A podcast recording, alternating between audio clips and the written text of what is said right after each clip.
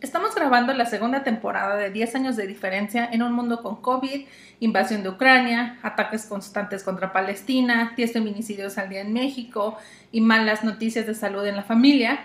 Pero por eso vamos a comenzar con un tema que nada tiene que ver. Uno muy relajado, uno light, que ojalá les remonte a épocas más sencillas de la vida. Y bueno, por eso vamos a platicar de los fandoms.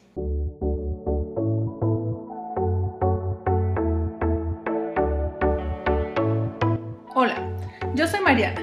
Y yo Camila, y esto es 10 años de diferencia, el podcast con un tema y una década de por medio. Donde hablamos de lo que queremos, pero yo desde mi perspectiva. Y yo desde la mía. Ah, y por cierto, si tenemos la misma voz es porque tenemos la misma mamá.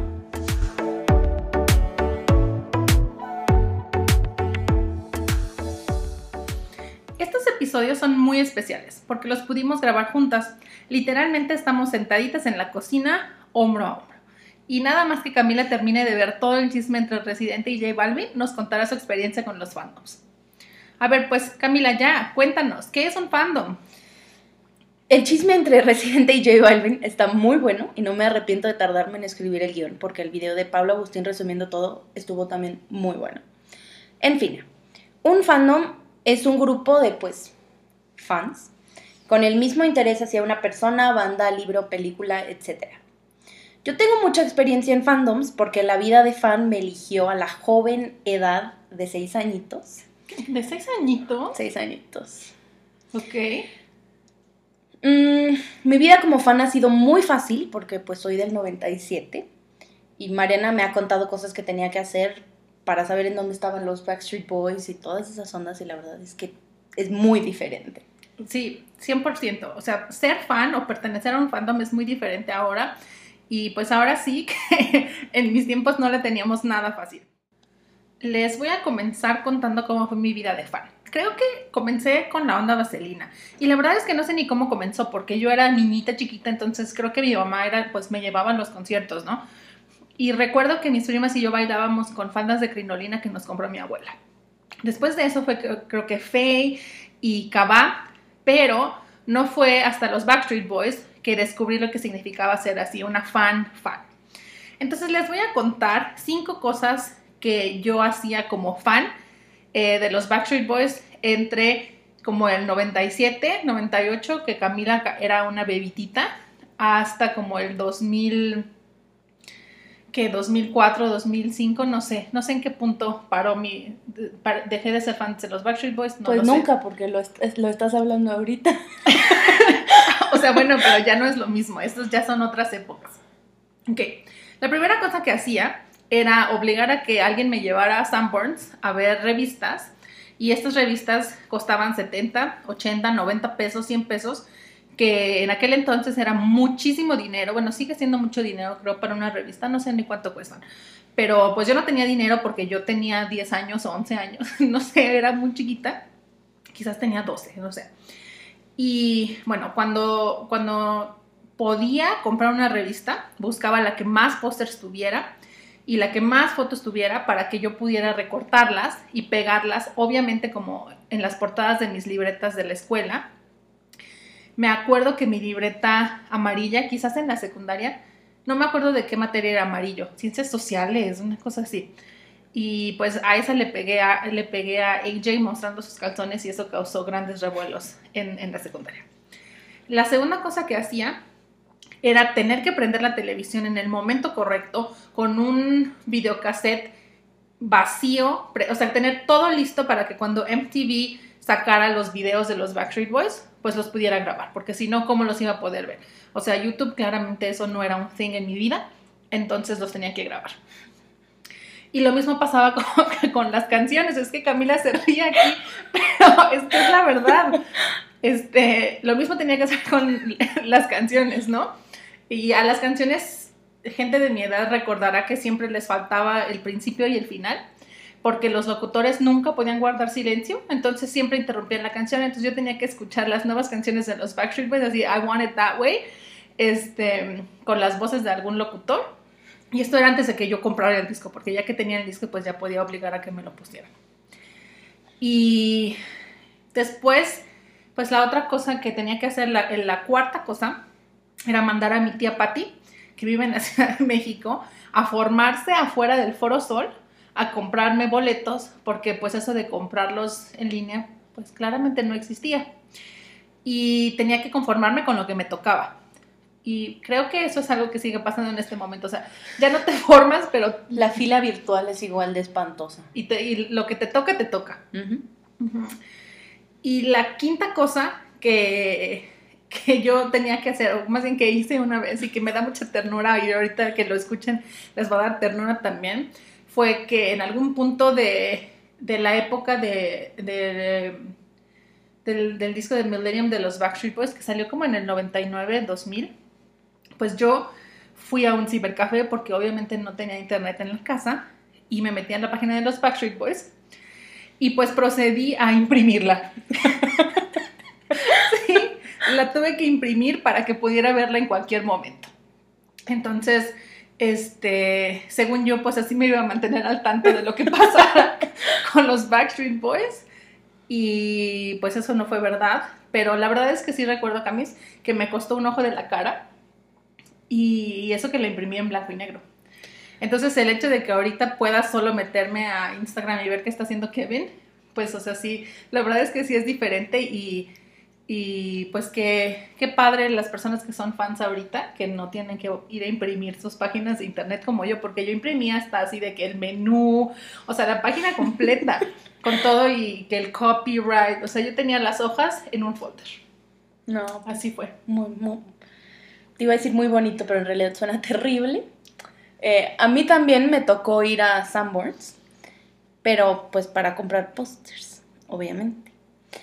Hubo pósters de Selena Gómez, de los Jonas Brothers y de One Direction por mucho tiempo en mis paredes.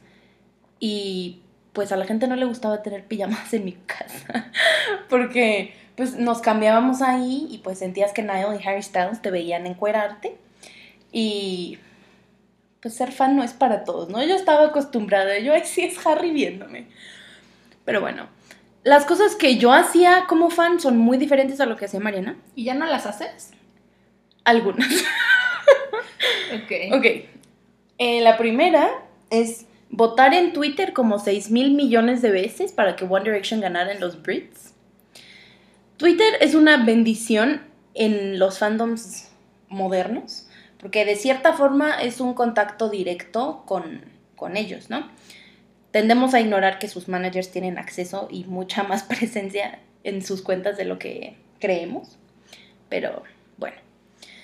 Ver los videos en YouTube también 6 mil millones de veces para que rompieran los récords de más vistas en un día. Era lo único que yo personalmente hacía como fan porque como en todo había jerarquías. Estaban las que escribían fanfics, las que hacían edits, las que hacían promoción, las que hackeaban las cámaras de seguridad de los hoteles y las que conseguían las fotos de los pasaportes de los de One Direction. Y como yo nunca supe hacer nada de eso, entonces mandaba tres tweets ahí de vez en cuando. La tercera, es, y me da mucha vergüenza, es que sí me llegué a pelear con gente por Twitter cuando atacaban a One Direction o a Taylor Swift o así. Los de One Direction obviamente les decían gay, que no es un insulto, pero lo que me hacía enojar es que les decían cosas de su talento o de su carácter personal. Y yo como soy amiga de ellos y he ido a los cumpleaños de todos sus hijos, por supuesto, los defendía. Siempre ha habido peleas entre los fandoms y estar muy adentro de un fandom puede ser muy tóxico. El cuarto es... um, ay, qué vergüenza.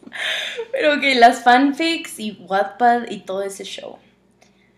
Para los que no sepan, Wattpad es una aplicación en donde puedes subir tus escritos. Pueden no estar relacionados a ningún artista y solo los subías porque eras bueno escribiendo y querías que alguien más lo leyera. Lamentablemente yo sí estaba en el lado de las fanfics. Había muchas muy buenas, pero otras pésimamente escritas y con historias muy turbias. Oye, pero a ver, espérate. Cuéntale a la gente que no, se, no sabe qué es un fanfic. Um, pues una historia de el, artis el artista de tu preferencia, que tú te la imaginas y pues fíjense, como dato curioso, así nació 50 sombras de Grey, que es un fanfiction de Crepúsculo. Y pues, o sea, Crepúsculo es Twilight, by the way. Sí, pues Crepúsculo. Y pues salió, ahorita creo que ya no es tan popular, creo que la gente ya por fin vio la luz, pero hace unos años After fue muy famoso porque salió el libro e hicieron películas. Y esa salió de Wattpad y es una fanfiction de Harry Styles. Era una relación muy, muy tóxica, la verdad. Y luego la hicieron hicieron pe- película. Tú viste la película, seguro. Vi la primera por morbo y dije, no, no voy a ver las que siguen ni por morbo. ¿Y tú escribiste fanfiction? Ay, no, nunca. es que Gracias como al que cielo. siento que no te creo. No me creas, chica, pero no. Es que si la vieran tiene la carita roja, o sea, se está sonrojando y ella no tiene rosácea. Entonces, como que si se está sonrojando tanto, a mí me hace pensar que a lo mejor sí hay un poco de fanfiction ahí en el mundo y nunca nos vamos a enterar porque seguro tiene ahí un nombre que no es Camila y no lo vamos a saber. No, no, de verdad que yo no escribía, pero me daba vergüenza que a veces la leía. O sea, habían unas muy, muy malas. Ya. Ok. El quinto, y el, es mi favorito, que es tener amigas en un fandom. Esto lo hice como desde que yo tenía 13 en el fandom de Casi Ángeles y conocí a mi amiga Isa y hasta la fecha somos amigas y la amo. Eh, a- o sea, ahorita, a esta edad, ya no he hecho amigas, pero las que, la- las que tengo y las que hice en su momento, pues todavía hablamos y nos procuramos y está muy bonito. ¿Y siguen hablando de Casi Ángeles? No, ya no, ya hablamos de nuestra vida adulta. Ah, ok. A veces. Eh, pues sí, las he, cono- he conocido a muchas de ellas en persona y muy bonito, la verdad. 10 de Mm. 10 recomendado tener amigas de un fandom. Pero eran como, se conocían en, en el fandom y se volvieron amigas o, o cómo, cómo, cómo fue, o sea, ¿cómo conociste a Isa? Mm, estaba en un grupo de Casi Ángeles México, éramos como cinco personas, claramente. Y pues nos agregamos en Facebook. Fue, a ti también te gustan, pues porque estamos en el grupo. Y ya nos hicimos amigas primero por internet y luego en persona. Y aparte, pues como las dos estábamos chiquitas, me acompañó mi mamá a conocerla y su mamá a conocerme porque pues niñas en México. Y pues ya sí nos hicimos amigas. Ya después ya nos dejaron salir solas y juntas porque ya nos conocían. Pero fíjate que esa sí es como una gran diferencia porque cuando yo estaba haciendo amigos, porque ahorita ya no hago amigos, cuando yo hacía amigas, yo no usaba como, o sea, yo no, yo no, pues obviamente no había redes sociales ni nada, ¿no? entonces como los únicos lugares donde podías hacer amigos pues era en la escuela o en las clases como extracurriculares, pero yo no hacía esas cosas, entonces solo en la escuela. Y creo que el fandom nos unió, a mí, me unió a varias amigas, pero ya estábamos en la escuela juntas, o sea, y así fue como conocí, por ejemplo, a mi amiga Gaby, que no sé si nos escucha porque pues tiene un posto que hacer, pero este, ella y yo nos, nos unimos porque no sé cómo salió que yo era fan de los Backstreet Boys y ella también y dijo, me encanta Kevin y yo dije, pues a mí también me encanta Kevin, pero está bien, voy a ser tu amiga aunque nos guste el mismo hombre. y pues ya desde entonces somos amigas, pero o sea, hasta eso de crear relaciones y tener amigos en los fandoms es pues es diferente. Mi historia favorita, bueno, Isa es de otro estado, ella es de Cuernavaca, pero tengo una amiga de mi ciudad que es fan de Casi Ángeles y nos hicimos amigas porque yo dije en clase que me gustaba Casi Ángeles y su hermana, que era mi maestra de computación, me dijo, "Ah, es que a nadie le gusta esa cosa y a mi hermana sí, pásame tu mail. Y desde, o sea, me escribió un mail y me dijo, hay que ser amigas. Y yo dije, pero sí, por supuesto. Y somos amigas todavía. Ya, ya, pues sí, qué padre, oye. Sí, la verdad 10 de 10. Y Mariana puso 5, pero yo voy a poner 6 porque he sido una fan más privilegiada y este es mi punto para apreciar lo privilegiada que he sido. Sé que mucha gente fan no ha tenido las mismas oportunidades que yo he tenido, pero pues el poder haber visto One Direction en tres países diferentes o a mi banda favorita como regalo de 15 años, pude conocer también a One Direction y tener la fortuna que Harry Styles me escribiera y me siguiera en Twitter ver bandas gratis o hablar con mi actriz favorita por teléfono o que Taylor Swift nos cambiara de boletos de hasta atrás hasta adelante. Y sé que estas cosas usualmente no pasan. Sé que no le pasaron a Mariana a mi edad y sé que muchas fans se quedan con la ilusión de poder ir a un concierto o poder comprar un disco. La verdad es que es de las pocas áreas en mi vida en las que siempre he tenido suerte y estoy muy agradecida. Ese era mi, mi punto. Ya. Pues sí, también como que teníamos una mamá muy alcahueta. Eso siempre dicen las personas de mi mamá. que ella siempre nos alcahuetaba. Pero la verdad es que sí, porque desde que yo era chiquita, o sea, yo iba a los conciertos de la onda vaselina y luego venía, hacían conciertos así en el Parque Tangamanga, que es un parque en San Luis Potosí chiquito. Bueno, el parque es grande, pero el, la zona de conciertos es pequeña y mi mamá nos llevaba. Y era de que van a venir los Backstreet Boys. Y mi mamá, bueno, pues hay que comprar los boletos. Y la verdad es que yo a los 15 años o a los, a los 14 años yo no tenía idea de las condiciones económicas de mi familia como para saber si era una cosa muy difícil que nos llevaran a los conciertos o no, porque aparte, saben, los Backstreet Boys no venían a, San Luis, ¿no? O sea, iban a la Ciudad de México. Entonces teníamos que ir a la Ciudad de México. Gracias al universo, allá tenemos familia y nos podíamos quedar con ellos, pero mi mamá siempre estaba ahí. O sea, mi mamá es una mujer pequeñita y no sabemos cómo sacó a Mariana, que es muy alta. Bueno, pero el punto es que mi mamá es una mujer pequeñita y, es, y la recuerdo así, parada en el, en el piso, agarrándome a mí, trepada en una silla y agarrando a Aranza, trepada en otra silla. Nuestra otra hermana, por contexto. Para que no nos cayéramos y pudiéramos ver a los Backstreet Boys. Y luego así de que queremos ir a, a, ver, no sé, a Faye. Bueno, sí, vamos a ver a Faye. Y ahí andaba mi mamá en todos lados. O sea, creo que nos fue con nosotros a ver a Lady Gaga. O sea, como que esto de los fandoms ha sido siempre apoyado por Betty. Supongo. bueno. A ver, Mariana, ¿dirías que te molestaban por ser fangirl? Yo creo que ser fangirl siempre ha sido algo como, como, como mal visto, por lo menos en mi experiencia.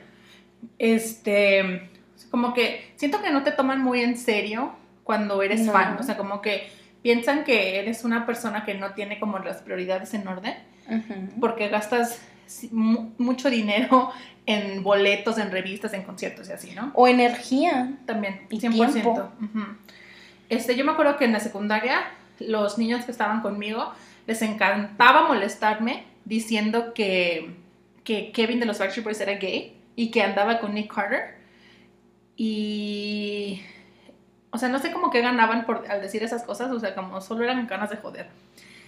Y la verdad es que, no sé, a mí quizás en alguna época me daba vergüenza decir todas las cosas de las cuales yo era fan, pero pues ya no me da vergüenza. Y creo que es bien, es bien bonito bondear con gente que descubres que le gusta lo mismo que tú. Y que entienden cuando dicen así de que, ay, es que es un Jake o que entienden como las referencias de Lizzie McGuire que puedes decir en, tu, en tu everyday life. So much Roma. So little time, exactamente. Este, bueno, afortunadamente, ahora pues estoy rodeada de gente que es preciosa y que en general no me juzga por ser fan. Y bueno, si me están juzgando, me, lo hacen en silencio porque yo no me entero. y pues estoy segura de que la mayoría de las personas que está escuchando esto han tenido que oírme o oírnos este, en muchas, muchas ocasiones contar las diferentes teorías detrás de las canciones de Taylor Swift o cómo nos pasaron al pit y ver fotos y videos. Y pues la verdad es que a mí me encanta compartir la emoción de un fandom con alguien. O sea, me da mucha cuando encuentro a alguien que le puedo, alguien nuevo que le puedo contar cómo fue que nos pasaron hasta adelante en, el concierto de Taylor Swift, o sea, yo tengo gran emoción. Y también es muy bonito cuando esas personas son miembros del mismo, del mismo fandom. Y a mis casi 35 años, o sea, no me arrepiento de un solo peso, dólar o euro que me haya gastado en, en mis fandoms. I don't regret a single thing. Y pues aquí seguiré yo siendo una Swiftie comprando los delantales de Claire Saffitz, que es una chef que salió de Bon Appetit y que me encanta a mí y a mi hermana Aranza. O sea, básicamente, orgullosa fangirl. Como once a fangirl, always a fangirl. A ver, pero tú, yo creo que tú has tenido una experiencia diferente a la mía. A mí también me molestaban por ser fangirl. Creo que hasta la fecha la gente no me toma en serio porque me gusta Harry Styles. Mm. Pero, pues, bueno, los que tienen mal gusto son ellos, no yo. Entonces, pues se, reían de mí, me buleaban y me veían feo. Pero pues la verdad nunca me arrepentí o hice algo para dejar de ser fangirl, porque siempre fueron como un refugio, una esperanza en momentos de mi vida en las que quizás no la estaba pasando tan bien. Mi parte favorita de ser fan fue que he podido callarle la boca a mucha gente que me decía que jamás iba a lograr algo. Me acuerdo que mi mamá un día me dijo Camila, madura, nunca vas a conocer a One Direction. Y los abracé una semana después. O sea, literalmente. Literalmente o sea, no una un semana después. sino como su- su- sus personitas. Mis, mis amigas, po- pobres criaturas, ellas mismas les pueden contar la historia con lujo de detalle porque las ha- la han oído 500 veces. Si, nos, si me están oyendo, muchas gracias por no hartarse de mí. Em, una chica que iba conmigo en la prepa apostó conmigo su pelo porque no creía que Harry Styles algún día me fuera a seguir en Twitter. Y pues me siguió y me contestó y entonces la chica se tuvo que rapar. ¿Se rapó? Sí. ¿En serio se rapó? Sí. ¿Qué? Ay, wow, yo no hubiera cumplido esa. Pues quién esa la manda apuesta. a no confiar en mí. La verdad, yo tampoco confía en confiaba en mí, yo no sé cómo le hice. Pero... Ok, pero si hay algo que me enseñaron y me dejaron los fandoms, aparte de pues sentirme acompañada, es que si quieres algo lo suficiente, el universo o quien sea en quien que creas, en quien sea o lo que sea que creas, te da chance de que lo cumplas. Y también que es el siglo XXI y criticar, juzgar o burlarte de alguien por lo que les gusta y los hace felices, te hace una persona fea. Ok.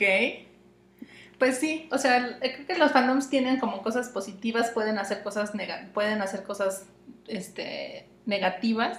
Pero pues en realidad, o sea, ¿qué ti si a alguien le encanta Taylor Swift? ¿O qué ti si a alguien le gusta pasar su tiempo, este, no sé, jugando Viendo anime Exacto, o sea, sea, como claro. si esas personas son felices, pues, ¿qué ti? O Pues sea, sí.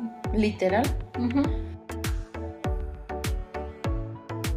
Así llegamos al final de este episodio de 10 años de diferencia, el podcast con un tema y una década de por medio, donde hablamos de lo que queremos, pero yo desde mi perspectiva. Y yo desde la mía. Ay, por cierto, si tenemos la misma voz es porque tenemos la misma mamá. No se pierdan el siguiente episodio y ayúdenos a llegar a más personas dejándonos una muy buena reseña, solamente buenas reseñas. Y también compartiendo, compartiendo el podcast con sus personas favoritas. Nos vemos en el próximo episodio. ¡Chusi! Bye.